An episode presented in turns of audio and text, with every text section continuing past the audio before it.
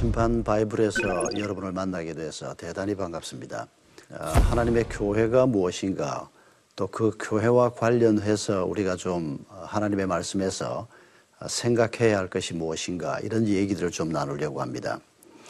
제가 어릴 때만 해도 아, 예수 안 믿던 저희 아버지 어머니가 어, 제가 다니고 있던 교회 사람들을 얘기할 때 흔히 쓰시던 표현이 있습니다. 그 삼가의 김목수 그 사람 경화교회 집사야 그렇게 말할 때 그 말은 아주 명백한 칭찬의 말이었습니다. 그 사람 정직한 사람이야 믿을 만한 사람이야 좋은 사람이야 그런 말이었습니다. 복음이 들어오고 얼마 있지 않아서 우리 이 한국 땅에서 어, 비그리스도인들이 그리스도인들을 두고 그런 식으로 표현했던 말입니다. 그런데 지금은 그런 말이 완전히 없어졌습니다. 아, 세상 사람들이 하나님의 교회와 아, 그리스도인들을 보는 눈 자체가 달라져 버렸기 때문입니다. 그것은 아, 복음이 문제가 있는 것이 아니고 그 복음을 가지고 있는 사람들, 교회라고 불리우는 이 그룹들이 제대로 제 모습을 발휘하지 못하고 있기 때문입니다. 먼저 우리가 좀 생각해 보려고 하는 것은 마태복음 16장 13절로 18절에서 예수님께서 3년의 어, 사역이 끝나갈 무렵에 십자가를 바로 코앞에 두고 내 교회를 세우겠다는 선포를 하셨습니다. 아, 교회가 과연 무엇인가? 아, 이런 얘기로 여러분에게 교회를 설명하고 싶습니다. 아, 미국의 어, 프레드 크레독이라고 하는 목사님이 있습니다. 이분이 가족들과 함께 여행을 갔다가 어, 만난 어떤 분에게 들은 얘기가 교회를 설명하는 아주 좋은 예화라고 생각이 돼서 이 얘기를 여러분에게 소개하고자 합니다. 이분이 가이트렌버그라고 하는 곳으로 휴가를 가서 한 식당에 가족들과 함께 앉아 있었습니다. 주문을 하고 앉아 있는데 영감님 한 분이 문을 열고 들어왔습니다. 혹시 뭐 하시는 분입니까? 목사입니다. 그러니까 영감님이 하는 말이 아, 목사님이시라면 내가 한 가지 드리고 싶은 얘기가 있다고. 이 영감님이 한 얘기가 뭔고 하니까 이 테네시주 어, 남쪽 조그만한 마을에 오래전에 사생아가 하나 있었다는 겁니다.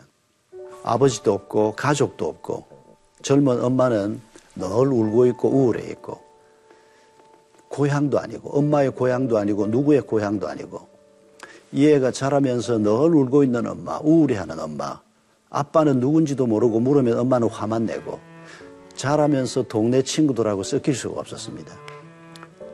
어, 이 아이는 완전히 외톨이였습니다. 걔 엄마도 외톨이였지만은 이 아이가 동네에서 그런 모습으로 자라면서 한 번은 동네 애들이 하는 얘기를 들었습니다.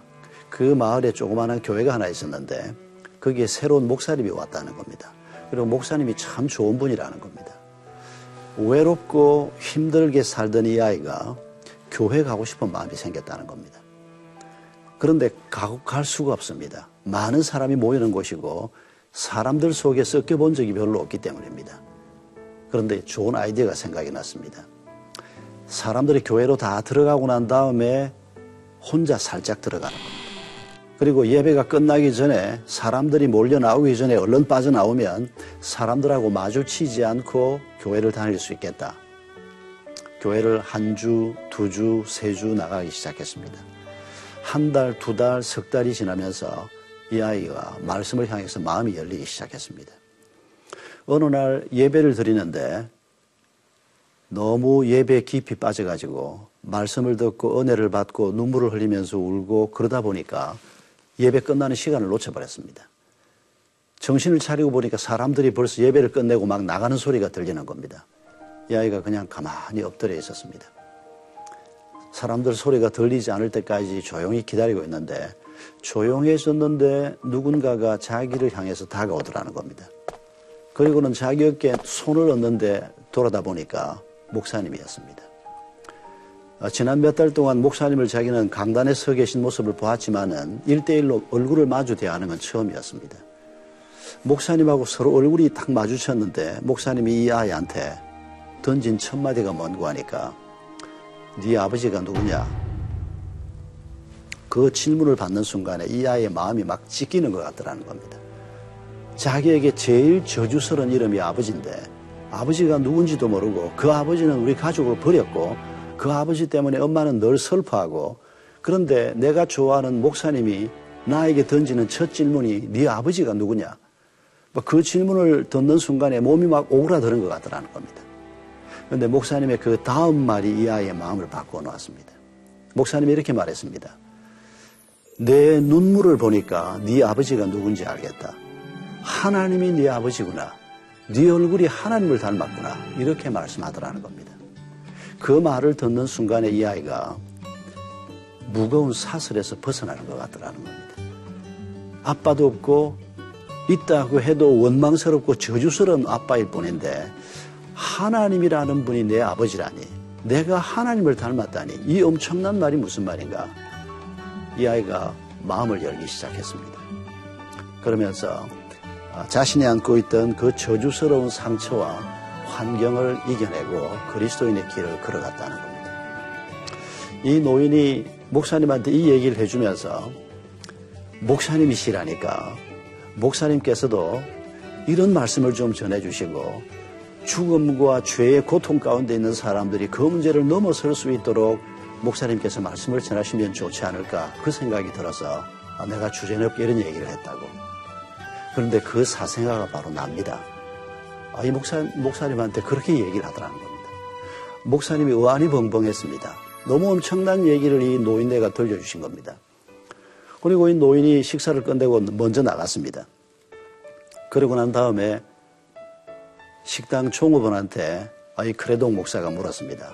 혹시 지금 나가신 저분이 누군지 당신 아냐고 알고 말고요. 누구시냐? 그러니까 방금 나간 그분 테네시 주지사를 두 번 지낸 벤 후퍼십니다. 그러더라는 겁니다. 여러분 그분이 주지사였다는 것에 너무 관심 두지 마십시오. 어, 우리가 좀 관심을 두고자 하는 것은 그분이 자기하고는 아무 상관없이 태어나 보니까 아버지는 없고 저주스러운 상황 속에 있었고 열등감 속에 있었고 고통 속에 있었고 그런데 그가 예수 그리스도를 만나고 하나님을 만나면서 그가 전혀 새로운 삶으로 나아갔던 이 얘기가 바로 하나님의 교회 얘기입니다. 예수님께서 마태복음 16장에서 특히 빌립보 가이샤라라고 하는 곳에서 내 교회를 세우겠다는 선포를 하셨습니다. 여러분 그 선포에 담긴 의미를 우리가 생각하면서 내 교회, 우리 주님이 세우겠다고 하는 에클레시아, 이 에클레시아라고 하는 단어를 사실 교회라고 번역을 했는데 가르칠 교자, 모일 회자. 교회 분명히 가르치고 함께 모이는 건 맞습니다.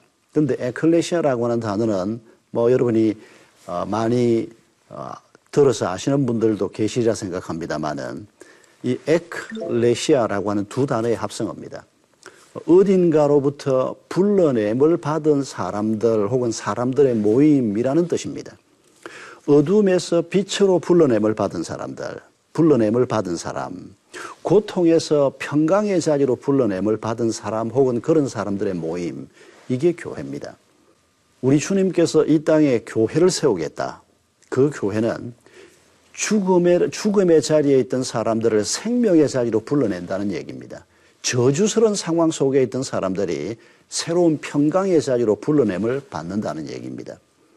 우리 주님께서 세우겠다고 하는 이 교회가 세상의 희망이 되는 이유가 뭔고 하니까 돈으로도 사람들이 자신의 환경을 이겨낼 수 없고 이 세상에서 우리가 얻게 되는 어떤 소유로도 우리의 운명을 바꿀 수 없고 우리의 상처를 바꿀 수가 없고 특히 우리의 죄를 어떻게 할 수가 없습니다.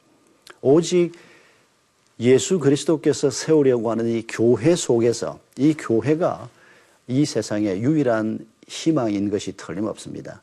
안타깝게도 이 대한민국 땅에 살고 있는 그리스도인들이 부족하고 이 땅에 있는 교회가 교회답지 못해서 오늘 존귀한 예수 그리스도의 이름이 이 땅에서 모욕을 받는 또 존귀한 교회가 제대로 대접받지 못하는 안타까움이 있습니다만은 아, 이런 때일수록 우리가 더더군다나 우리 주님이 세우려고 하는 교회가 무엇인가를 다시 한번 깊이 생각해 보고자 하는 의미에서 아, 이런 강의를 지금 이런 성경 공부를 시작하게 된 겁니다. 아, 오늘 첫 시간에 우리 주님께서 세우고자 하는 교회가 다섯 가지 교회라는 것을 여러분께서 기억해 주셨으면 합니다. 어, 뭐 어떤 분들은 꼭 다섯 가지가 아니고 뭐 여섯 가지라고 말할 수도 있고 네 가지라고도 말할 수가 있습니다. 어, 먼저 하나님께서 이 땅에 세우는 교회 첫 번째 교회는 우리 그리스도인 한 사람 한 사람이 하나님의 교회라는 것입니다. 고린도전서 3장 16절에서 우리 한 사람 한 사람을 성전이라고 말씀하십니다. 여러분 이 성전이라고 하는 단어의 의미를 잘 기억하셔야 합니다. 거룩한 건물, 거룩한 전이라는 뜻입니다. 왜 내가 거룩한 전이 되는가? 어떻게 거룩한 성전이 되는가 하는 얘기는 나중에 좀 나누겠습니다. 우선은 이 다섯 가지 교회에 대한 얘기를 우리가 먼저 기억하면서 거룩이란 단어에 초점을 좀 맞출 필요가 있습니다. 어, 하나님께서 불러내신 사람들은 이 세상 속에 살고 있지만은 세상 길을 걸어가는 것이 아니고 하나님이 주신 길, 하늘 길을 걸어가는 사람들입니다. 다른 길을 걸어가는 사람들입니다. 그 다른이라고 하는 말이 거룩이라는 의미입니다. 물론 보면 어, 그리스도인들도 뭐 결혼하고 애 낳고 뭐 직장 다니고 뭐 똑같이 사는 것 같지만은 그러나 그렇지가 않습니다. 어, 그리스도인은 목표가 다릅니다. 그 목표에 이르는 방법도 다릅니다. 그게 바로 거룩입니다. 어, 하나님께서는 우리 한 사람 한 사람이 예수 그리스도를 믿을 때 우리를 거룩한 전으로 세운다는 것입니다. 그것이 바로 첫 번째 교회입니다. 우리가 하나님이 세우고자 하는 거룩한 교회가 제대로 되기만 하면 이 땅에는 우리를 통해서 다시 한번 하나님의 평화와 정의가 흘러 넘치게 될 것입니다. 두 번째 교회는 에베소서 5장 26절, 27절에서 명확하게 선포하고 있습니다만은 그리스도인의 가정이 하나님의 교회라고 성경이 말씀하십니다. 흠도 티도 없는 영광스러운 하나님의 교회로 세우려 하심이라 에베소서에서 말씀하고 있습니다. 왜 하나님의 교회가 이 땅에서 존귀한 교회가 되지 못할까? 많은 사람들이 결혼에 담겨 있는 하나님의 뜻을 제대로 파악하지 못하기 때문입니다. 그리스도인이라면 내가 세우려고 하는 가정에 대해서, 내가 만든 가정에 대해서 하나님이 무엇을 약속하고 있는지, 하나님께서 이 가정을 통해서 뭘 이루려고 하시는지 우리가 잊지 말아야 합니다. 내 행복을 위해서 하나님이 필요한 게 아닙니다. 하나님께서 우리에게 흠도 티도 없는 영광스러운 하나님의 교회인 가정, 그리스도의 몸 된 가정을 세우게 하시겠다. 약속이요, 명령입니다. 결혼과 사랑의 목표는 행복이 아니고 거룩입니다.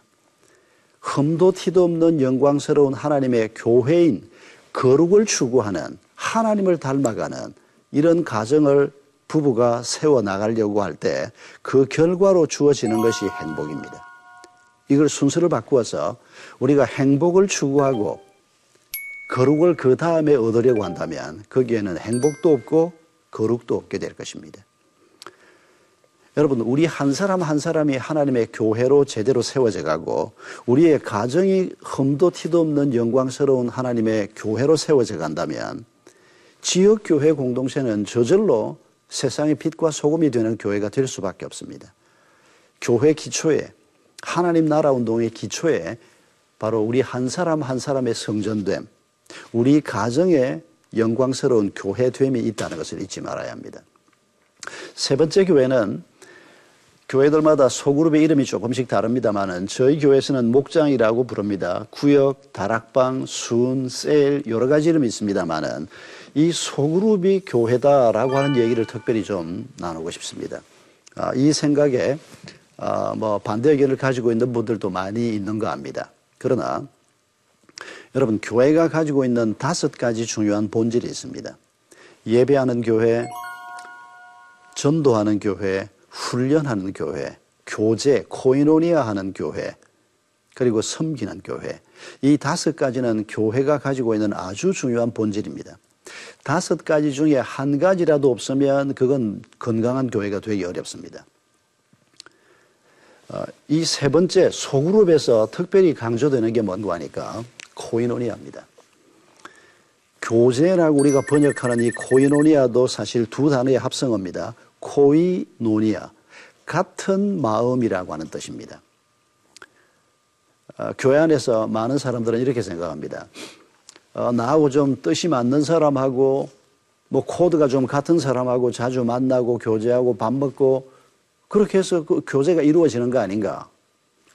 아닙니다. 어, 일반적으로 생각하는 그런 교제는 그건 그리스도인 아닌 사람들도 뭐 동호회 생각해 보십시오. 등산 좋아하는 사람, 뭐 테니스 좋아하는 사람, 같이 만나서 비슷한 취미를 가진 사람들끼리 친하게 지내고 같이 밥도 먹고 그건 코이노니아라고 말하지 않습니다. 여러분, 코이노니아는 하나님께서 자신의 교회 주신 중요한 본질 중의 하나입니다. 우리가 만약 세상, 세상에서 만났더라면 친구가 되기 어려운 나이도 다르고 취향도 다르고 성격도 다른 사람일 수 있습니다.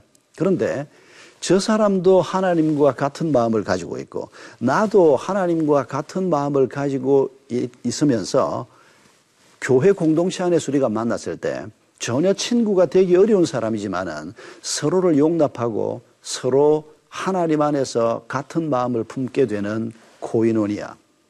이게 교회 아주 중요한 본질 중의 하나입니다.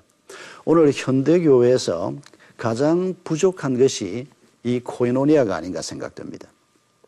내가 어느 교회 교인입니다라고 말하지만은 그 교회 내 이름이 등록되어 있고 내가 그 교회 예배 출석할지 출석은 하겠지만은 그러나 내가 정말 내 마음을 열고 누군가와 하나님이 말씀하신 그 코이노니아를 나누면서 살고 있는가?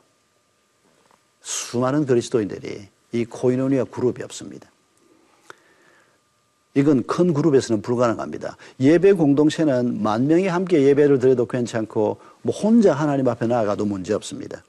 뭐 전도도 마찬가지고 훈련도 마찬가지입니다. 그러나 코이노니아 그룹은 크면 코이노니아가 불가능합니다.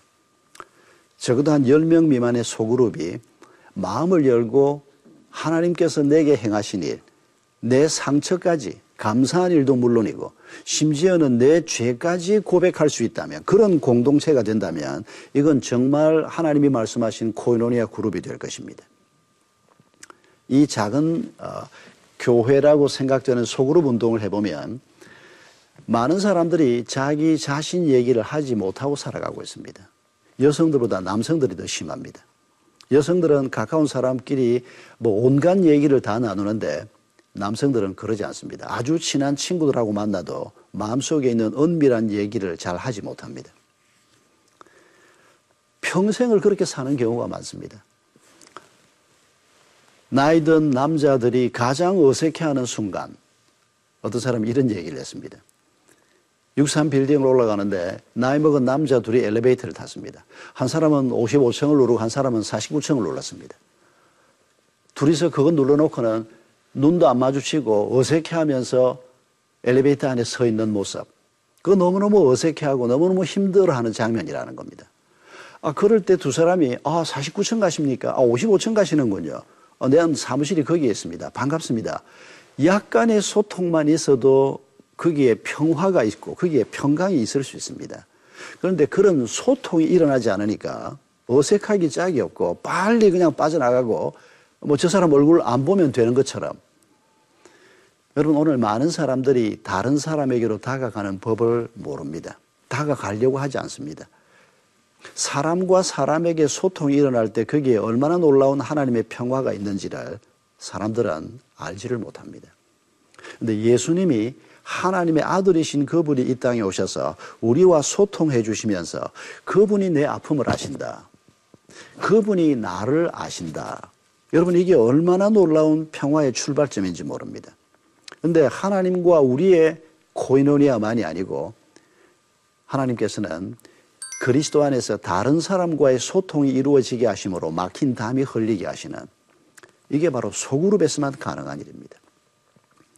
저희 교회에서 자주 그런 현상을 봅니다. 1년 12달 어, 저희들 저희들은 목장이라고 하는데 소그룹에서 모이면 반드시 밥을 같이 먹게 합니다. 밥 먹는 게 굉장히 중요합니다. 어, 마음을 열고 같이 앉아서 어, 이 밥을 먹는 시간은 이거 같이 하고 있으면 벌써 한 반은 마음이 열립니다. 밥을 같이 먹고 어, 그리고 저희 소그룹에서는 성경 공부 중심으로 모이지 않습니다. 성경 말씀을 나누는 건 한 20분만 딱 하게 합니다. 그리고 적어도 한 1시간, 1시간 반을 뭘 하게 하는 거 하니까 그 자리에 앉아 있는 7, 8명, 반드시 10명 미만입니다. 10명이 넘어가면 무조건 쪼갭니다. 그 사람들이 지난 한 주간 동안 하나님께서 내 삶 속에서 행하신 일이 무엇인가 그걸 나누게 합니다. 음, 목자가 질문을 잘 해야 합니다. 처음에는 뭘 얘기하라는지를 잘 모르니까 그런 분들에게는 지난 주간에 기뻤던 일이 없느냐? 지난 주간에 혹시 너무 죄송스러운 일은 없었느냐? 그런 질문을 하, 질문을 해서 마음에 있는 걸 끄집어내는 겁니다. 어, 입을 잘 열지 않는 사람에게는 일단 입을 열게 하기 위해서 뭐 초등학교 때 재미있는 에피소드가 없는가 무엇이든지 얘기를 해서 입을 열게 합니다. 자기 얘기를 조금씩 조금씩 하게 하고 그리고 그게 믿음이 좀 있는 사람이면 하나님 앞에 감사한 일, 하나님 앞에 죄송한 일, 자기의 상처까지 끄집어내서 얘기하고 사, 함께 그 얘기를 진지하게 들어주고 또 다른 사람이 그런 고백을 나누고 그리고 끝날 때 함께 서로를 위해서 기도하고 여러분 여기에 성령이 놀랍게 역사하시는 것을 경험할 수가 있습니다. 저희 교회 한 남성은 부인이 수십 년 기도한 끝에 50대 후반에 부인을 따라서 교회를 나온 사람이 있습니다. 이 사람이 하도 와이프가 목장을 한번 가보자 그래서 도대체 목장이 뭐길래 이렇게 목장회를 가자고 하나. 근데 목장 가자 그래 놓고는 어디 저 야외로 갈 줄 알았더니 아파트 안으로 자꾸 들어가더라는 겁니다. 가보니까 교회 속으로 모임이었습니다. 근데 그 자리에 앉아서 서로 얘기를 나누는데, 아, 저런 얘기를 어떻게 잘 모르는 사람들 앞에서 하라고 저렇게 자꾸 목자가 질문을 하나 했는데, 이분이 그 자리에서 사람들이 진솔하게 마음속에 있는 얘기를 조금씩 나누고 자기도 조금씩 얘기를 하기 시작하고 한 몇 달이 지나면서 이 사람이 그 모임을 너무 좋아하게 됐습니다. 그분이 그렇게 표현하는 겁니다. 이 세상 어디를 가도 자기 얘기를 이렇게 진지하게 들어주는 그룹이 없다는 겁니다. 고향 친구를 만나도 대학 동창을 만나도 없다는 겁니다. 근데 거기에 오면 진지하게 자기 얘기를 들어주고 함께 기뻐해주고 함께 걱정해주고 그러면서 서로 마음이 오가는 공동체가 형성이 되고 이분은 출장을 갔다가 주일 예배는 빠지는 한이 있어도 금요일에 모이는 목장 모임은 빠지지 않으려고 굉장히 애를 쓴다는 얘기를 듣고 있습니다. 이 작은 소그룹이 하나님의 교회가 되어야 합니다.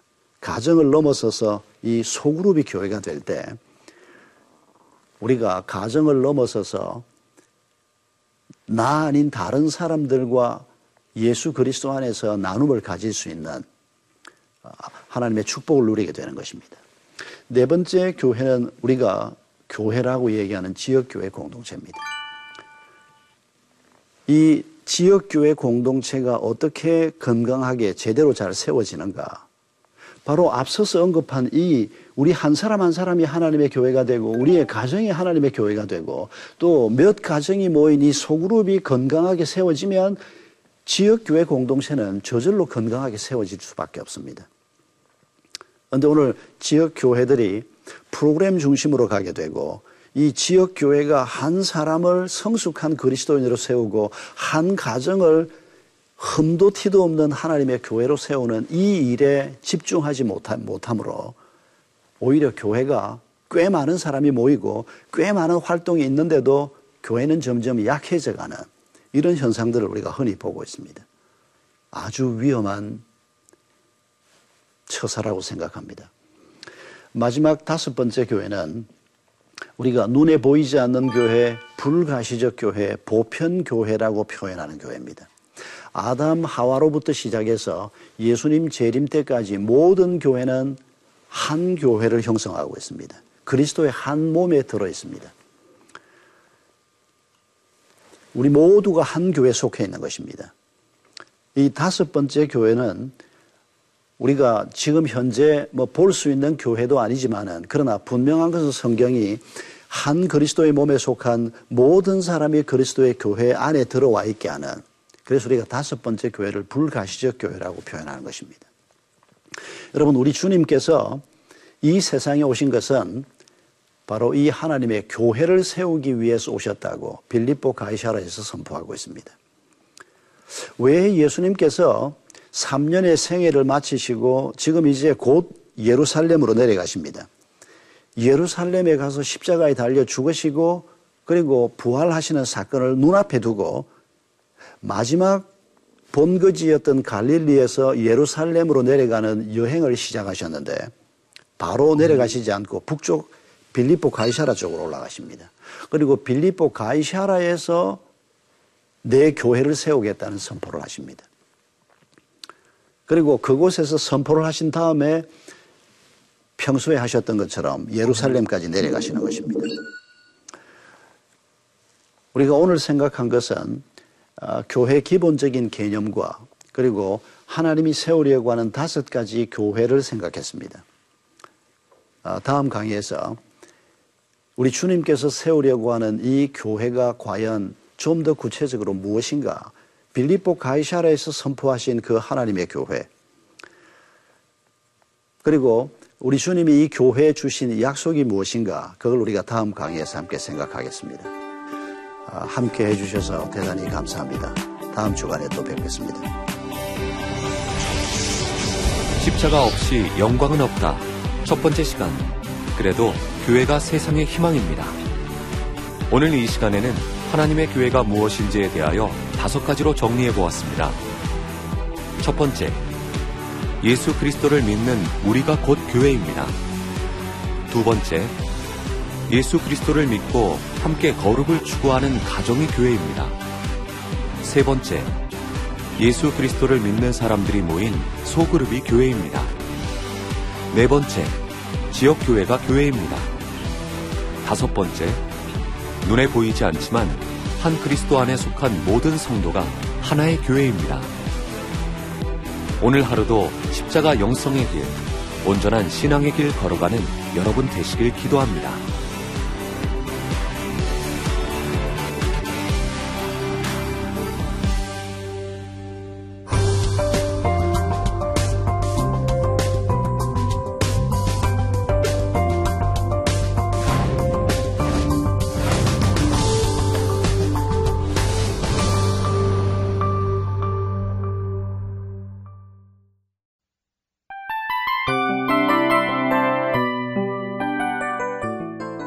이 프로그램은 청취자 여러분의 소중한 후원으로 제작됩니다.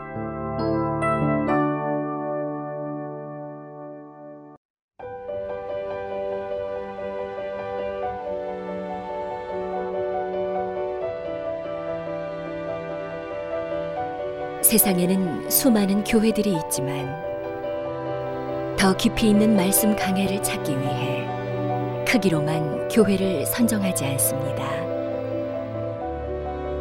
보다 좋은 영적 콘텐츠를 더 많이 나누기 위해 방송비를 받지 않습니다. 1년 365일 복음만 전하고 싶어서 우리는 광고를 하지 않습니다. 온누리의 복음을 땅끝까지 CGN TV와 함께 땅끝 성교사가 되주세요